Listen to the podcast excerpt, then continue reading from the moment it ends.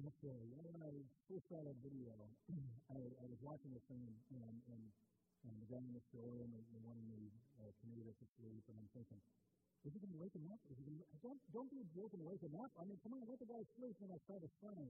But I'm sure he's not going to wake him up. I mean, you know, doesn't know there's a waterfall down here? I you know, come on, I got to save him. And I realized, wait a minute, wait a minute, this thing is a parable. And it's talking about me. You know, it's, it's talking about me. And you know, there's, there's a lot of people that feel like the dynamic parable. You know, where if you take a look at this as a parable, we've got people that are floating by in our lives, and um, they're headed towards something that is not good, okay, but we say nothing. We don't wake them up. But, uh, you know, we want to be nice. We want to be nice. You know, play nice. We just to want everything to be peaceful. And I mean, you don't want to wake anybody up because you never know what's going to happen if you wake somebody up. Some people wake up pretty grumpy. I mean, this is not good. If you wake this person up. Besides, I'm sure he believes. I'm sure he believes. He must believe. He must believe. He believes in the waterfalls and the one who picks waterfalls. And surely that's enough, isn't it? Meanwhile, he floats on by toward the flag. Quite the. Well, in this series, we are focusing on God's vision, where it is. And uh, He has given us a mission. And it is one mission. It is uh, specifically our mission statement is to connect people to the living God. But if we were to put that into a different wording um, based on the video that we just saw, I think what we could say is that our mission is this. Our mission is to wake up a few people and then help them to come safely to the Savior. Now, each person may have its own mission statement. They may have their own way of, of uh, putting things, and some of them might be doing things one way, some doing things another way. And each person would have their own calling, what God lays on their heart on their life to do and to how they live up their life. But uh, all of us are invited to, by Jesus to follow Him in His one mission. No matter who you are, no matter where you are in this world, if you're a follower of Jesus, then that means you follow Jesus. And if He is going on this one mission, that means His mission is our mission. It's, it's one and the same. Jesus' mission is to seek and to save the lost, to wake people up who are floating by in their canoe in life and to draw them safely to the shore. In John chapter 20, Jesus, after he had appeared to his disciples, or when he appeared to his disciples after he had been crucified and resurrected, he appeared to his disciples and he said these words to them. He said, Peace be with you. As the Father has sent me, I am sending you. And it was not only is his mission our mission, but also he sends us to accomplish that mission in the same way that he was sent to accomplish that mission. In the same way. So how was Jesus sent? Well, this is something that we should know pretty well because we just celebrated Christmas not too long ago. And there at Christmas we celebrated Emmanuel, which means God with us. So what we see there is God who came into this world for us. We call that the incarnation. Meaning that Jesus was not content to stay in a place where it might have been more comfy, but instead came out of his comfort zone to seek us, to seek and to save the lost. Paul put it this way in Philippians chapter 2, where he said, your attitude should be the same as that of Christ Jesus, who, being in the very nature of God, did not consider equality with God, the same, you know, this, this, this place with God, to be something to be used as an advantage, something to be grasped and held on to. Instead, he made himself nothing, taking the very nature of the lowest of the low, being made in human likeness not putting his preferences and comforts first. And being found in appearance as a man, he humbled himself and became obedient to death, even death on a cross. Therefore, because of this, God exalted him to the highest place and gave him the name that is above every other so that this is the end result of this mission, this purpose. At the name of Jesus, every knee should bow in heaven on earth and under the earth.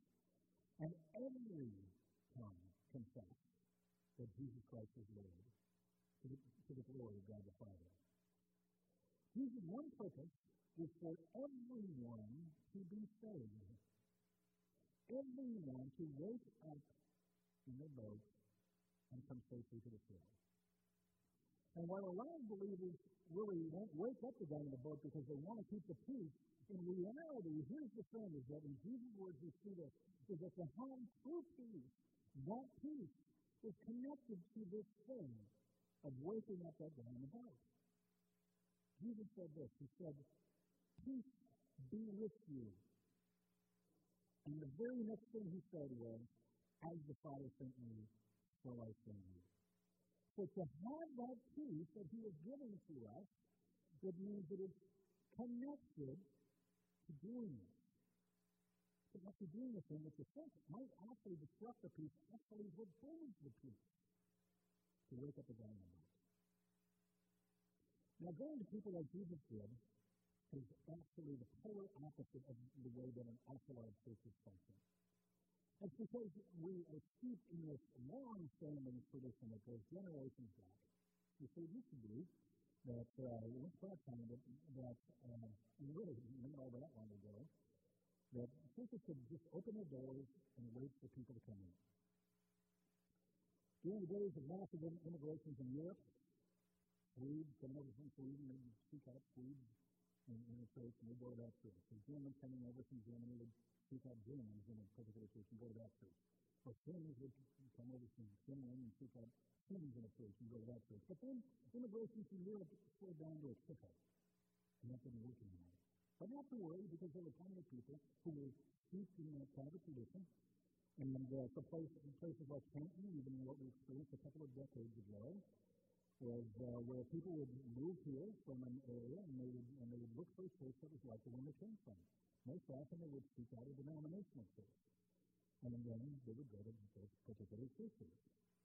So Canton, as Canton grew, St. Michael grew. And then the world changed. People no longer were looking for a church because they didn't come from a church. People that point in time, the time that we're in right now, move to a place like Canton, and they are uh, people who are asleep in the boat. They don't need Jesus.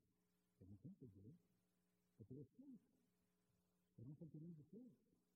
So how is the church supposed to function in a world like this? Well, we get back to the one mission that Jesus gave to us. The one mission that he gave to us in the first place.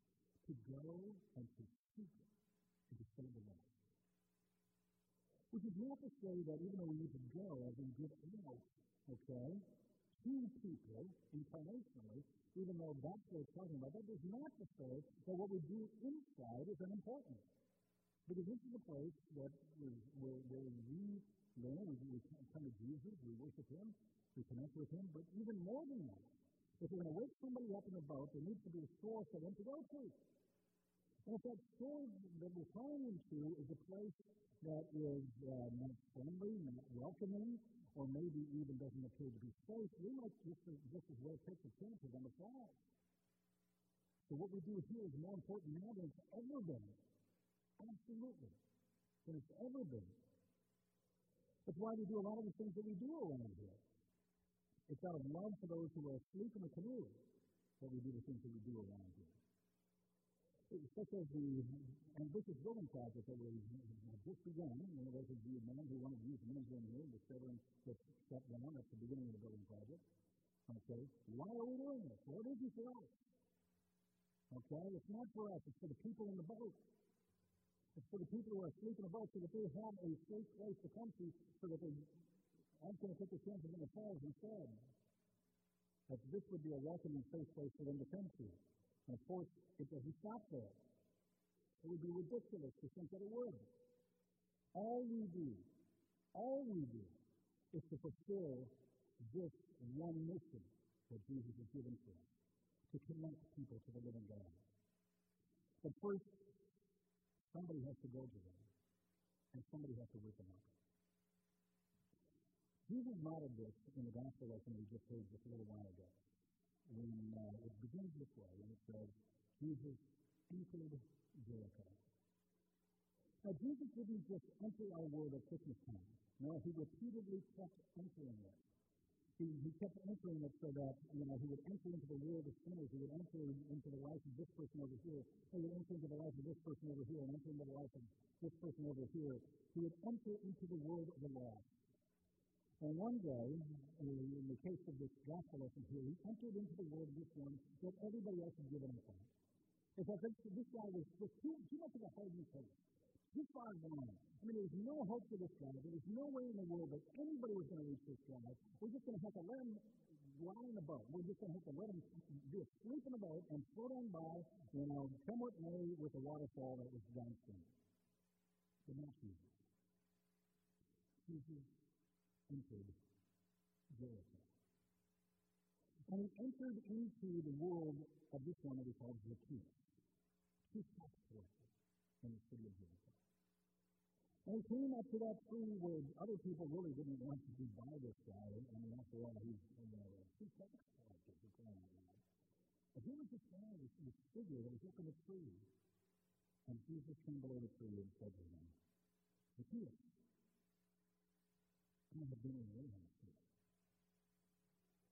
You know, according to Barna, you know, and Barna is this, this Christian research group, um, according to Barna, there's one thing that in our culture that where everything is seemed to have changed, one thing that really hasn't. When we come to the truth, there's one thing that really hasn't, and it's this. That it used to be, and it still is today, that the number one reason why an unchurched person is going to come to church is because somebody they know, a friend, a family member, invited them. That's the number one reason has not changed. And when we think about certain people that, uh, like Zacchaeus, you know, that other people might look at and they might say, this person is, uh, you know, somebody that is just beyond hope. Well, who is that person to you? Who is that person that other people might say, oh, they might just forget about that one. Maybe the next one is fallen by you and to me. Somebody that would only, come if you a friend, a family member, were to invite them. Now, we can see how this all plays out here as, as we take a look at this situation at St. Michael, where um, my wife Linda was uh, in, a, in a park. I don't know what park it was, but anyway, this was several years ago. She ran into Florence and Kylie Young, okay? And uh, they're in the park. They didn't know each other prior to that. Okay, it's kind of like, oh, you know, Florence, great, good, sweet. No, they'd never seen each other before, okay? But Linda and her wife, she invited them to come to St. Michael. Hey, it's a great church. You're going to love it. You know, come on over here. But they hesitated. Okay? And in spite of her, you know, outgoing, friendly nature and everything, they, they hesitated. They didn't come with them. It took them, I think, several years to, to come. But when they did come, they fell in love with the place. They fell in love with the people. They fell in love with the church family. They became involved and, and became servants here at that point in time. Linda invited them to come and see. Well, it didn't end there because after they came here and they became involved and they fell in love with the place, well, then Torrance and Patty invited their neighbors, Robin and Ben Albach, to come and see. And they and said, and they came and said, and they joined the church. And uh, uh, Ben became a, table leader for Alpha, and Robin a Sunday school teacher and, and uh, teacher in children's church. And, and, and now it's, it's your turn, but, but it's also your turn. Okay, at this point. And you don't have to necessarily be you know, an extrovert, extrovert like my wife to be able to do this. You don't have to be necessarily uh, extremely gifted at putting the words together to be able to describe uh, the faith. You don't have to be eloquent. Okay, just is a matter of inviting somebody that you know, somebody that's floating by next to you, to come and see can see. But how would we do this? Okay, you know, that's, that's the last message um, I was talking with um, a new, new choir director who I think we're going to meet next week at, at the service. And um, great guy. Uh, Adam Jacinto is, is his name. And uh, anyway, he was talking about, you know, I wonder if maybe people don't know how to invite people to come and see. And we talked about that a little bit, and maybe that's true. Know, you can say, hey, just, you know, come, come and see, come, come, come to worship, okay? You can invite them to that. You can come here to this. Um, but there's other ways too. If you're involved in something, you're involved in a Bible study, you're involved in some kind of a service around the church, you can invite them to come and, participate in that. Hey, come on out, you know, and I'm in, I'm in uh, you know, we're going to be doing this project, or I'm in a small group, or I'm um, in a choir, or I'm, you know, whatever that might be, to come and see Jesus in whatever that place might be. And for some of us, you know, maybe we're not involved in those things, okay? Absolutely, come and see Jesus here at and worship. Also, we've got the Alpha program that's coming up at the end of this month. The Alpha program is designed for people to come and see. So you can come and see. Come and see you know, Jesus in the Alpha program. Uh, we, you know, every week, people know, we sign up back here on board, and, and, and you say a person may say, yeah, but what if they say no? They might say no. That's possible. But what if they say yes? You know, a lot of people say, study Zacchaeus. Say, what if you say no? I'm not going to have Zacchaeus. No way. He will say no. But Zacchaeus said yes. So what if they say yes? Do they like to eat, these people? No, I don't think that they good that they eat. Well, also, a great place to eat because Messiah is a great chef. Want to get uh, the, the, the divorce. So invite them to come on out and eat every Tuesday night. Okay? Part of Alpha. So, Jesus went to Jericho. He stopped under a particular tree with a ridiculous figure up there and his branches that everybody else tried to avoid. He said these words, The king come down immediately. I must stay at your house today. And he said, and when a celebrity like Jesus does that, when he the, the comes over for a meal, it says honor to the, to the host, to whoever is doing it. It's more than that. It's a prophecy. Because a lot of people saw Jesus as being a prophet. And uh, so when in those days, a prophet would come over and a prophet would be hosted in your house for a meal. It was a sign that was communicating something to the community that you believed and that you accepted the prophet's message. Now, the Jewish at this point in time had not done anything and had shown no sign of faith whatsoever. But Jesus was saying to him, You will. You will signs of faith. So Jesus went over there, and there at the meal, Zacchaeus stood up and said, Hey, I have an announcement, an announcement to make. Jesus has changed my life. I'm a changed man. This is a new day from this point forward. It's a new day. Zacchaeus was floating by and Jesus woke him up and him safely to the shore. So Luke 19 says this Jesus said to him, Today salvation has come to this house. For the Son of Man came to seek and to save what was lost. That's Jesus' mission and it's our mission. That was the one purpose that Jesus was talking about to go incarnationally into the world to people, to the other, to seek and to save what was lost. And years ago, I was hearing, uh, listening to Rick Warren talk about Rick Warren, uh, the author of Purpose Driven Life, okay, pastor out in Southern California. And I listened to him talking about how um, his, his father, his father laid down on his deathbed. And he, his father uh, was speaking with Rick there on his deathbed. And his father was a devout follower of Jesus, devout servant of Jesus, and following all his life, and cared constantly about lost people. So there was that moment, that time when he um, was going to pass on the baton to, to his son Rick. So he said these words to him. He said, Rick, save as many as you can.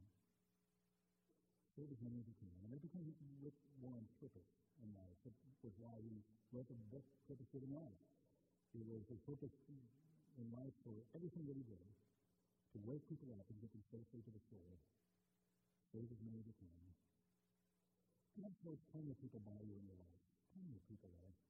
Reaching them and doing like Jesus did, which is to enter their will, to go to them, to wake them up and drive them safely to the shore.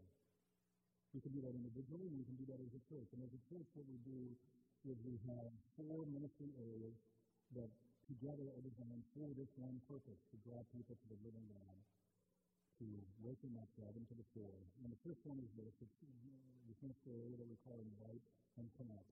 And it does exactly what we would have said, which is to invite people to Jesus, to evangelism, to marketing, things like that. Connect with things like uh, life groups, to connect them to uh, other people in the church and, and, and things that are going on in the church. And uh, new member ministries and things like that. And then there's discipleship. Well, in discipleship, we do things like what we're doing right now, which is worship. We've got Bible studies. We've got men's and women's groups, children's family ministry, youth ministry, all of that to grow people up in the Lord. And then we've got care ministry as the third ministry area, with care ministry, uh, believers are cared for, and the church gets fed and run. And then finally, we've got send ministry, which and ministry is to send people incarnationally into the lives of people, to enter into their lives personally and also financially to send money to people who are already in the world, in, into people's lives, to, to be able to reach out to them so that they might wake up somebody that is in the boat that is floating by and draw them safely to the shore. Now, it'd be easy with all that to say, wow, you know, waking that person up in the boat is somebody else's job. Somebody else is doing it. Surely somebody's got it covered. Somebody that might have less to lose than what I've got. Somebody who might be more bold or something. Somebody who might be more of an extrovert than I am. But this one mission is the one mission that all of us have. I don't care who you are or what your gifting might be. All of us have this mission because it's the mission of the one we follow. It's just to speak the Spirit of God. So, wake somebody up. Wake them up. And make them come to Jesus. So, who comes mind you when you think about somebody who needs Jesus?